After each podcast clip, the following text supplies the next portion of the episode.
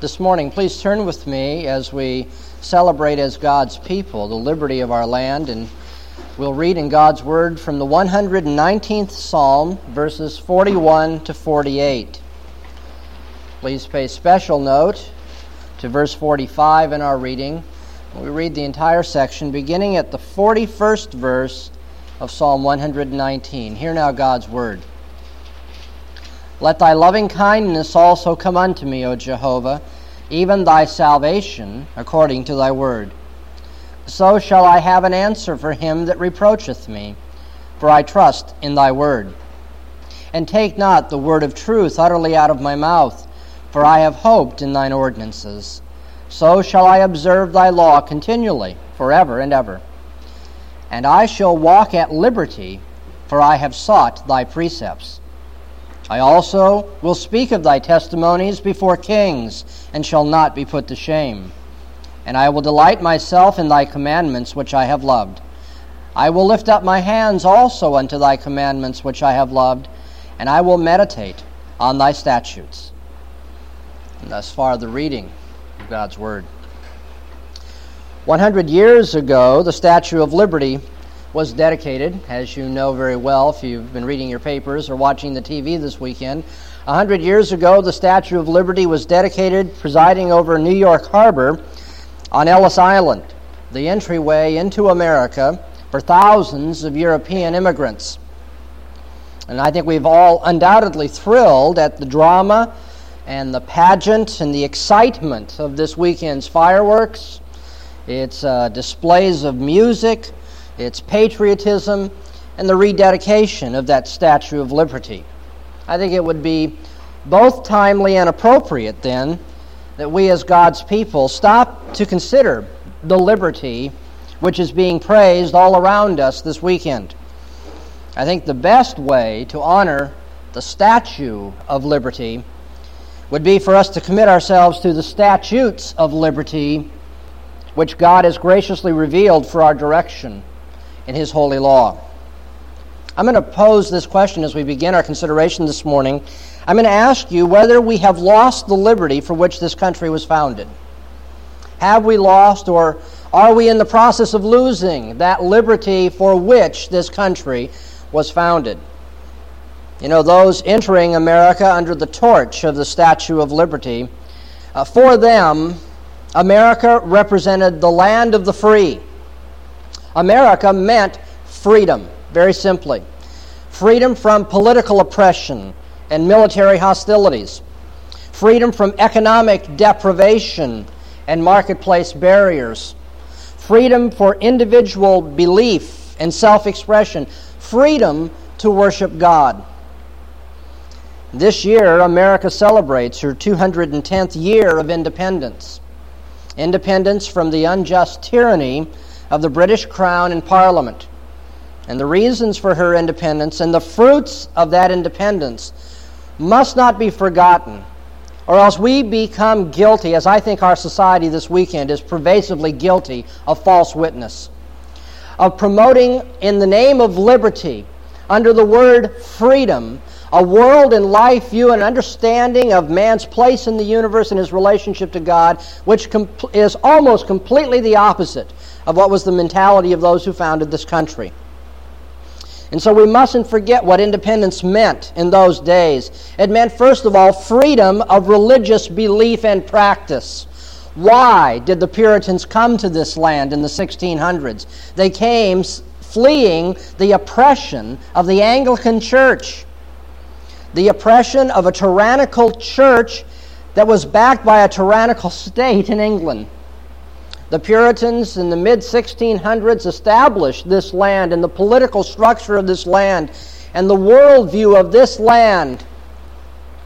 One century after John Calvin was writing, in the mid 1500s, the institutes of the Christian religion that would give rise to the Presbyterian Church in Scotland and the Puritan movement in England and the immigration to this country with a new outlook that says freedom is grounded in a relationship with Jesus Christ and with obedience to his holy laws, and therefore a just relationship to our fellow man.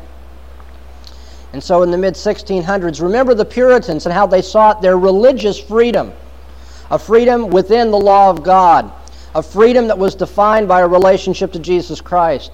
A century later, in the mid 1700s, that freedom of religious belief and practice that was enjoyed had wider implications. A freedom from unjust taxation and government imposition was felt to be concomitant with that freedom of God's people established in this land. Freedom for economic self improvement without either the stimulus or the barriers of the government intruding in the marketplace. And freedom to enjoy the safety and the security of life and property, as well as the pursuit of happiness. Now, those freedoms, those precious freedoms were the fruit of a self conscious commitment to the Christian worldview. A commitment rooted in the scriptures of the Old and New Testaments and centered on religious faith in Jesus Christ.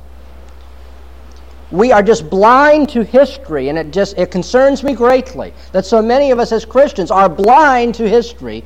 We don't see that the Western world did not know true freedom until the advent of the Christian faith, until nurture in the precepts of Christianity.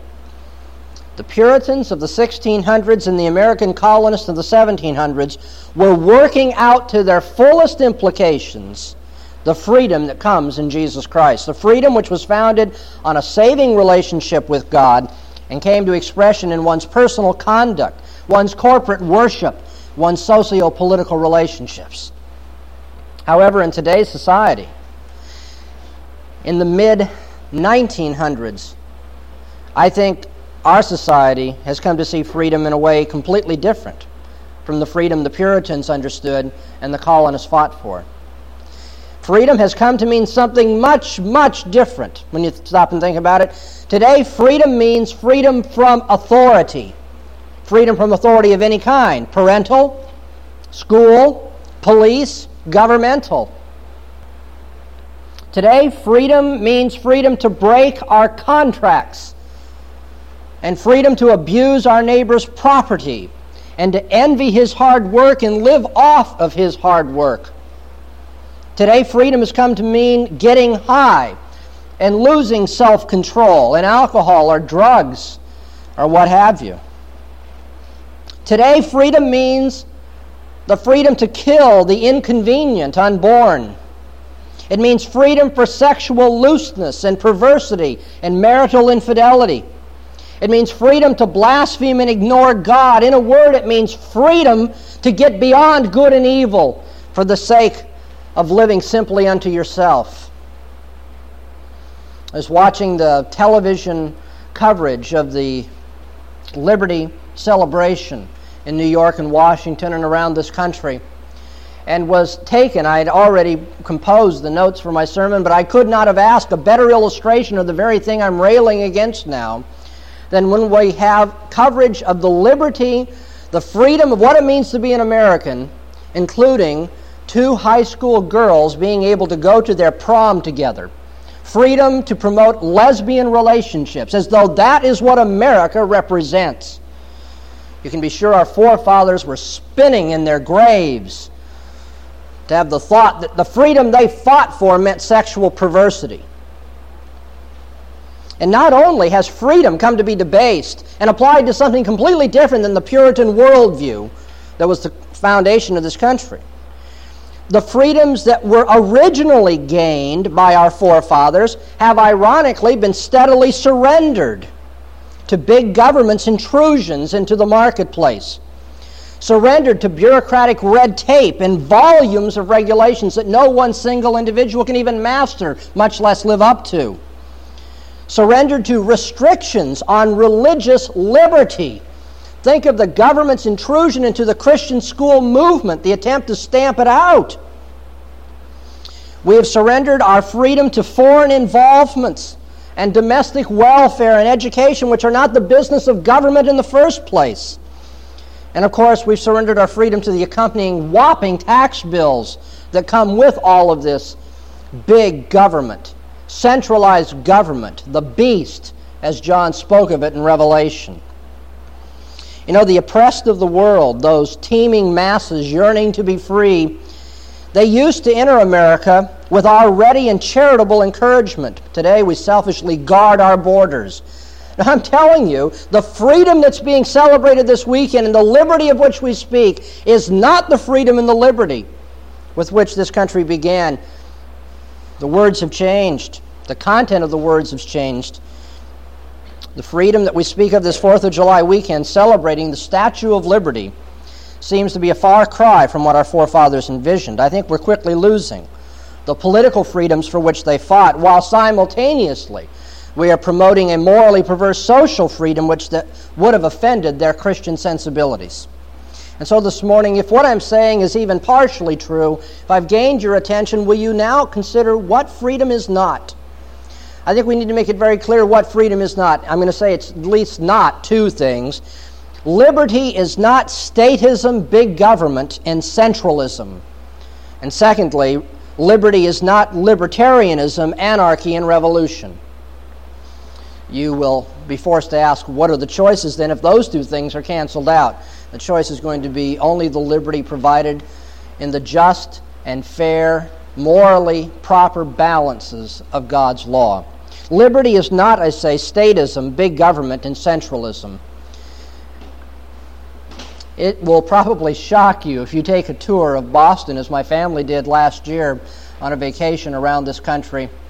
It will shock you to pay attention to the very minuscule amount of taxation that the British Parliament imposed upon the colonies, for which the colonies said, forget it no taxation without representation, and there's no way our representatives would pass such a tax. Minuscule in contrast to the whopping taxes that we pay now.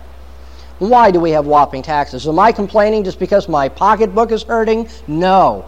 I'm complaining because these taxes are being spent on things for which God has never empowered government to work in the first place. We have bought into a view of the state that allows for the state to be virtually a messiah. The state is the source of our freedoms, not God. The state is the source of our deliverance, not God. The, so- the state is the source of our discipline rather than God's law in our hearts. The state is everything to us today. Big government. I mean, there ought to be a law, right? How often have you heard that? I hate that expression, there ought to be a law. We've come to have this mentality that anything that we see that's wrong, we think there should be a law. And you know what? You'll usually find a politician who will get himself elected pretending that that's what he wants too. Laws, laws, and more laws. Regulations and over regulations and super regulations. It's just incredible what we put up with. And of course, we're paying. God tells us, you know, we bow down to the wrong gods, they're going to extract from us. And that's what the government is doing today. And so we don't have freedom to promote um, our own improvement in the marketplace. We don't have freedom to get by without taxation and zoning codes and uh, answering to OSHA. We don't have freedom to even begin a Christian school without people in the state thinking that they have to certify our teachers. They have to determine whether this is a proper place and method that we are using. The government has simply become, as I said, the beast. And you say, that's awfully harsh language, Dr. Bahnsen. Yes, but you just read Revelation 13th chapter. And you'll note that the beast, both in the days of John, the Roman Empire then, and everyone that emulates the concept of government that the ancient Roman Empire um, represented, is just that beastly. Because it says, You will not enter into the marketplace, you will not buy or sell without the mark of the beast upon your forehead and upon your hand. And they said, Well, our government's not marking our foreheads and our hands. That's right, it's not. That isn't what John meant in Revelation 13. What he meant is the law of the government controls what we do and controls what we think. And so try getting a teaching certificate today without being certified with the outlook of the government.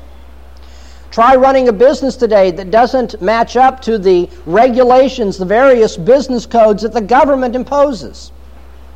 The government controls our education, the government controls our welfare, the government lays down law after law. And the amazing thing is, the one thing the government is supposed to do, protect us from crime and from foreign invasion, it doesn't do very well at all.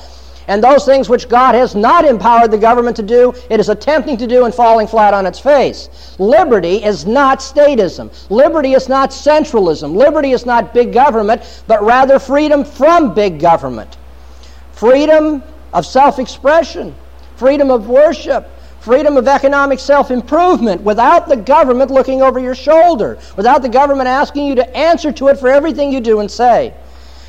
The Puritans who founded this land and the colonists who fought for our liberties would not have put up with the big government that we have today. Again, we are blind to history. We have forgotten how this all happened. It took quite a while to get the various states to ratify the Constitution, to come into this union, and to abide by its laws because it was understood that localism was more important than federalism. But of course, by the mid 1800s in our country, we had taken into mind that federalism and the union of these states was more important than the individual local integrity of the states. And so we fought a bloody war, the bloodiest of wars in our nation, contrary to the Constitution and the liberty that the Constitution represents. And since that time, it's been a downward um, course, it seems to me. It takes a long time to re educate people to understand what localism and true freedom meant in the early days of this country because we have, after the Civil War, or better, the War of Northern Aggression, after that conflict, we have just taken into our minds that the federal government is everything. I'm telling you, liberty is not statism, it's not big government, it's not centralism. They are the enemies of liberty. Someone says, well, then, of course, he must mean liberty is this libertarianism that is promoted in the Orange County Register that uh, liberty is anarchy, it's revolution, it's every man being free of government, every man being free of discipline, every man being free of law. And I'm saying no, just the opposite. Liberty is not big government, nor is it anarchy. Someone says, well, but look at the American Revolution. Certainly, that was anarchy. That was revolution against constituted authority. It was, as some people suggest, a violation of Romans 13. And again, we need to study our history. The American Revolution is perhaps better described as a conservative counter revolution against the illegal and the tyrannical assertion of sovereignty by the English Parliament and King. The colonists, you need to remember, asserted the free-born rights of all Englishmen against the crown, against the absolutism and the impositions of the English king as they were exercised through the Parliament. You see, the appeal of the colonist was to law.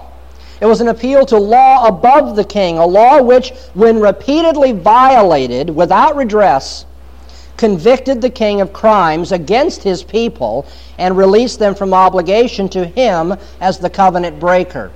In other words, the colonists were saying, You, king, you have revolted against the established laws of Englishmen. You are the one who has brought tyranny in this situation. You are the contract breaker, you are the covenant breaker.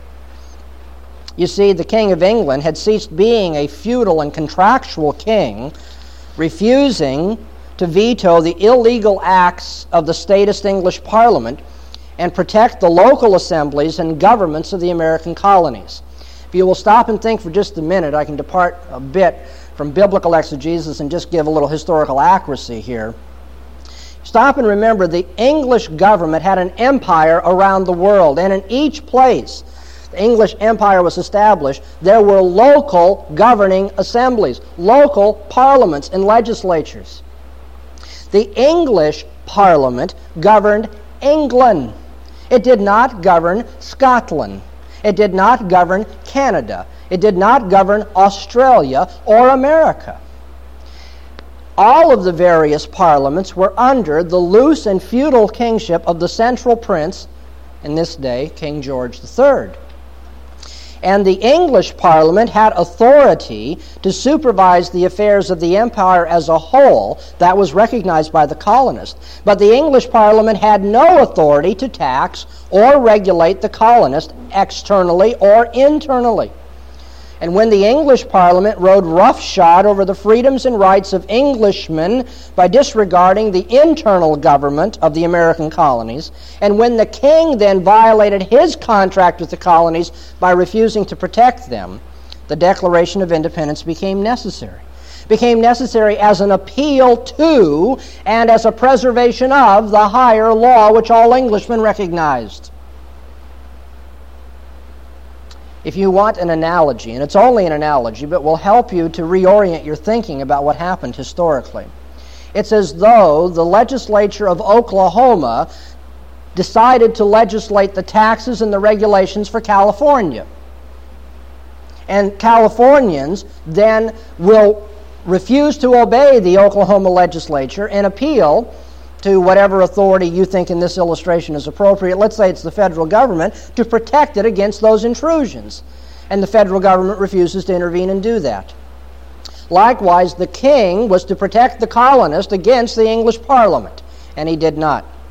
As Andrew McLaughlin in his book Foundations of American Constitutionalism put it, the central principle of the American Revolution was just this that rebellion against an unlawful act is not rebellion, but the maintenance of law. In 1839, on the Jubilee of the Constitution, John Quincy Adams declared these words about the revolutionists, and I quote him English liberties had failed them. From the omnipotence of Parliament, the colonists appealed to the rights of man and the omnipotence of the God of battles. In May of 1776, William Henry Drayton reviewed constitutional history and declared that the King and the Parliament of England were lawbreakers. The Glorious Revolution in England of 1688 had dethroned James II by an appeal to higher law and the breach of contract by the Crown. And so the Declaration of Independence of 1776 would likewise appeal against the breach of contract by George III. This last week, for your convenience, the Register uh, printed in full the Declaration of the 13 United States of America on July 4th in 1776. The reason I appreciate this and, and uh, similar publications is that so often we hear only the preamble to the Declaration of Independence, which are glorious words to be sure. But if you stop at the preamble, that can be, that can be applied in any number of ways. The preamble, on, taken away from the Christian foundation and the specific application that you find in the document, could be applied to the French Revolution, could be applied to the Russian Revolution, could be applied to anarchy. But you need to understand that after those glorious preambulatory words, the Declaration of Independence makes very clear what I've been telling you here this morning. So, if I can skip over those words that you already know so well, let me continue at the end of the preamble with these words. But when a long train of abuses and usurpations, pursuing inevitably the same object, evidences a design to reduce them under absolute despotism, it is their right, it is their duty to throw off such government and to provide new guards for their future security. Listen now. Such has been the patient sufferance of these colonies, and such is now the necessity which constrains them to alter their former system of government. The history of the present King of Great Britain is a history of repeated injuries and usurpations, all having in direct object the establishment of an absolute tyranny over these states and then it goes into the facts submitted to a candid world to prove that the king had broken his contract with the colonists. And uh, there's a whole page of them here. I'm only going to excerpt two or three to make the point. Uh, jumping in the middle here, he has combined with others to subject us to a jurisdiction foreign to our Constitution and unacknowledged by our laws, giving his assent to their acts of pretended legislation. What's the reference to? The English Parliament. He has submitted us to the English Parliament contrary to our Constitution. He has no right to do that. He has established arbitrary government, introducing absolute rule into these colonies, for taking away our charters, abolishing our most valuable laws and altering fundamentally the forms of our government, for suspending our own legislatures and declaring themselves invested with power to legislate for us in all cases whatsoever. He has abdicated government here by declaring us out of his protection and waging war against us.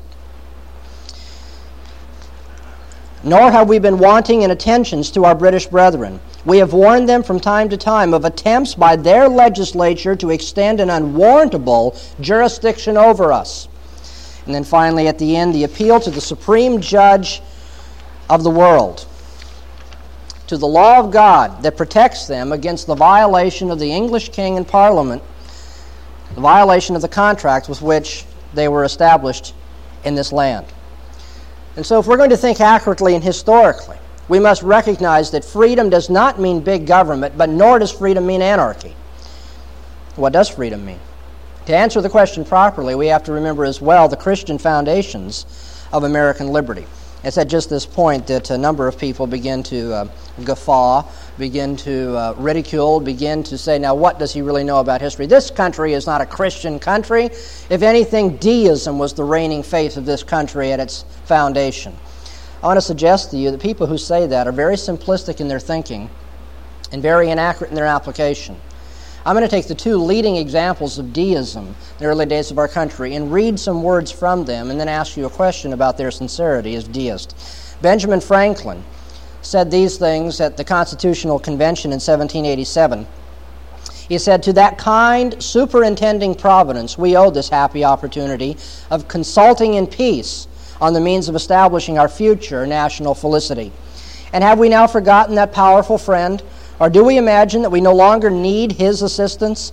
I have lived, sir, a long time, and the longer I live, the more convincing proofs I see of this truth that God governs the affairs of men. And if a sparrow cannot fall to the ground without his notice, is it probable an empire can rise without his aid? We have been assured, sir, in the sacred writings that except the Lord built the house, they labor in vain that build it. I firmly believe this, and I also believe that without this concurring aid, we shall succeed in this political building no better than the builders of Babel. You say, but he said other things that sounded so deistic. Yes, he did. He was a confused man. The epistemological self consciousness of 200 years had not been added to Benjamin Franklin. But the fact is, he lived in a Christian world with the outlook of Christians all about him. And though he was deist in some regards and probably a, a Jacobin in other regards. He had Christian sentiments mixed in with that too. And this the leading illustration. What about Thomas Jefferson? An alleged deist, but I think more accurately described as Franklin, as an eclectic, one who collected ideas from a number of places. Jefferson said this Can the liberties of a nation be sure when we remove their only firm basis, a conviction in the minds of the people that these liberties are the gift of God? that they are not to be violated but with his wrath. Indeed, I tremble for my country when I reflect that God is just. And in the same place, Jefferson went on to speak of the supernatural interference of God in the uh, bringing about of this country. Does that sound deistic, supernatural interference? The very opposite of the deistic philosophy that Jefferson at other points propounded. No, this country was founded not perfectly and not with great epistemological self consistency, but this country was founded within the general parameters of a Christian outlook on life. And so, in the farewell address of George Washington on September 17, 1796, we see Washington decrying the idea of a secular state, which is what we have in the 20th century a secular state. Washington said, Of all the dispositions and habits which lead to political prosperity, religion and morality are indispensable supports. In vain would that man claim the tribute of patriotism who should labor to subvert these great pillars of human happiness, these firmest props of the duties of men and citizens. Let it simply be asked where is the security for property, for reputation, for life, if the sense of religious obligation deserts the oaths which are the instruments of investigation in the courts of justice? And let us with caution indulge the supposition that morality can be maintained without religion. Reason and experience forbid us to expect that national morality can prevail in exclusion of religious principle it is substantially true that virtue or morality is a necessary spring of every popular government. And so, the Christian framework, the Christian presuppositions that were the common lot of the people that founded this country are the presuppositions that will guide us in understanding the liberty that they promoted. And that's why I'm led to assert today that though the Statue of Liberty may have lost its original meaning, at least the liberty for which this country was founded, we can understand that the liberty the colonists looked for was a liberty within law. We, read, we sang that this morning in the hymn America the Beautiful.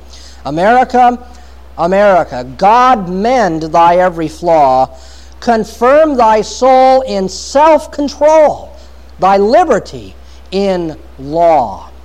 What is liberty if it's not big government and it's not anarchy? Liberty is submission to the laws of God that give not only moral self discipline, but also freedom from the intrusions of Big Brother. What law is it that can preserve order and decency while securing freedom of individual uh, improvement and self expression? The early colonists, just like the Puritans before them, knew that it could only be the law of God. David in Psalm 119 a psalm that is given entirely to the extolling of the law of God and its many, many characteristics and respects. Psalm 119 at verse 45 says, And I shall walk at liberty, for I have sought thy precepts. Immediately, David would be convicted of self contradiction, given the 20th century mentality. No, freedom means freedom from God's law, according to the 20th century. Freedom, in the existentialist sense of uh, modern philosophy, means freedom to define yourself, to be yourself, to do whatever you want without any outside intrusion, without any outside guidance, without any kind of barriers. But David said, no, true freedom is found in walking in God's law. Remember Francis Schaeffer speaking when I was in college and using this apt illustration. He said, You know, an artist may want to be free. He may want to slap his canvas in any way he wants, toss the paint bucket at the canvas, do all sorts of absurd, chance things to produce his art. But an artist cannot be so free as to forget that he has a canvas. There is no freedom when there are no barriers, when there is no background, when there are no, you see, circumscribing conditions. When everything is wide open and free, then there is no freedom, there's just chaos there can be no freedom if our society becomes full of people that just do whatever they want to do. If a woman gets pregnant and she doesn't happen to want that uh, pregnancy to advance, we think, well, she has the freedom in her privacy to destroy that child. But you see, the same reasoning should grant me the freedom to destroy you when you're walking across the street, because I'm free to go down the street at that time. You're free to cross it, so if you want to encounter my car, that's fine. We'll see whose freedom is the stronger. This thinking that lets everyone do what he wants to do regardless of others is not freedom, it's chaos. David said true freedom is found, true liberty is found when we seek out the precepts of God. You see, these statutes that we find in the Bible, the Old and New Testaments, these statutes were revealed to God's people Israel when? Well, interestingly, when Israel had enjoyed its declaration of independence. When Israel came out of Egypt and left the bondage and oppression of that land, then God gave Israel laws appropriate to her freedom. Then God gave laws to Israel that would maintain and preserve her freedoms in the new land to which He was taking her. In James, the first chapter, verse 25, James calls the law of God the perfect law of liberty. Again, the 20th century can't understand that, but God's people can. God's people can understand that what God has laid down for the guidance of our conduct in the world is the only real source of freedom, the only true way to enjoy the blessings of being created, the blessings of individual self expression and choice without falling into the torturous uh, extremes of either statism or anarchy. Liberty is individual freedom within God's law. Liberty is individual freedom within the law of God. But you know, God's law can be enjoyed only by those who are no longer slaves of sin. It is impossible this morning, even at this late time, to present an address to you about American freedom and about the law of God in some general way as being the foundation of true freedom, both here or anywhere else without mentioning that we can no longer enjoy that freedom if we have given up the foundation of a saving relationship with Jesus Christ. God's law can only be enjoyed by those who are no longer slaves of sin. In John, the eighth chapter, verses 31 to 36, I want you to see in closing what Jesus says about true freedom. He says um, to the Jews that had believed him, if you abide in my word, then are you truly my disciples, and you shall know the truth, and the truth shall make you free. They answered unto him, We are Abraham's seed, and have never yet been in bondage to any man. How sayest thou, Ye shall be made free? Jesus answered them, Verily, verily, I say unto you, every one that commits sin is the bondservant of sin. And the bondservant abideth not in the house forever, the Son abideth forever. If therefore the Son shall make you free, ye shall be free indeed. We learn four very brief lessons here. First of all, Jesus points out that the most important bondage we face is spiritual, not political. Jesus says, You shall be made free. And they answer him, We're Abraham's seed. We've never been in bondage to any man. Jesus says, Yes, but you're sinners, and that makes you the slaves of sin. Far more important, more fundamental, crucial that you break the bondage to sin before you start considering the bondage to other men in, in political affairs. Secondly, Jesus says that those who sin are slaves, slaves of sin. In verse 34, he tells us that, that if we have bought into the rebellious principle, if we have rebelled against God and disregarded his law, then we are slaves. We may think we've gained our freedom. Isn't that ironic? In the 20th century, we think by throwing off the law of God, we become free men. Jesus says, by throwing off the law of God, you become slaves. Slaves of your passions, slaves of your rebellion, slaves of your self destructive, unloving lifestyle. You become slaves of sin. Thirdly, Jesus says we need to believe Him and abide in His Word. He speaks to those Jews that believed on Him. He says, If you abide in my Word, you are my disciples. So, one of the reasons why we don't enjoy freedom today, spiritual or political, is because we won't abide in the Word of God. We want everything spoon fed to us. We're not students of Scripture. We aren't disciples of Jesus Christ. We're on for a free ride. We want everyone else to do the thinking and everyone else to do the, the hard work and everyone else to march out there at the clinics and everyone else to go out there and vote and everyone else to go run for office. We want everyone else to do our work for us and then we just enjoy the fruits. Well, you see, that's been cutting off from us. The fruits are no longer going to come. Jesus says the fruit of freedom is planted in being a disciple of Him and learning His Word. And then He says in verses 32 and 36, we will know the truth that genuinely sets us free. If you abide in my word, you are my disciples, and you shall know the truth, and the truth shall make you free. And if the Son shall make you free, you'll be free indeed. Truly, genuinely free. And so, what's the conclusion of our consideration this morning about Liberty Weekend? I would conclude that America's greatest need is for conversion to Jesus Christ that the statutes of liberty might then reign supreme. The greatest need in our country today is for revival, pure and simple, a turning to Jesus Christ as Savior, being unleashed from the shackles of sin, that we might become disciples of the Word of God and then live according to His law. And so, friends, let's pray this Liberty Weekend that Christ might be confessed as our King, both in our individual hearts spiritually and in our national laws politically. Let's pray for revival, that the kingship of Jesus Christ, as it was once understood, though imperfectly, might all the more be understood and shine unto glory. Because only when we learn spiritual freedom, and only when we return to the law of God as our national standard, will the celebration of the Statue of Liberty have substance and integrity. Let's pray. God, we thank you this morning for America. We thank you for the goodness and mercy and the providence that you have shown to our land in bringing about our national existence, and forming our laws, and giving us great prosperity and peace, the fruits of freedom. And yet this morning we pray that you would forgive our land, forgive us first individually because we have not submitted to the kingship of your Son, Jesus Christ. We have not given our lives to your allegiance.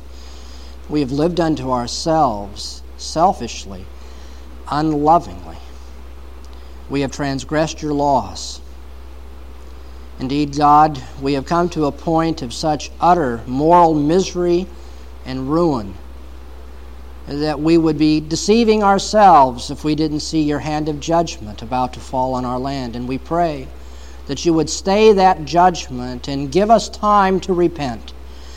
We pray, Father, that you would give the preaching of the word boldness in our land, that you would return our churches to orthodoxy and to the truth of the Scriptures, that you might call our people by the power of your Holy Spirit to allegiance to Jesus Christ.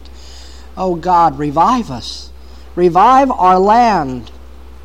Teach us to worship the King, to submit to his laws, and within that framework to enjoy the only true, genuine freedom that can be ours.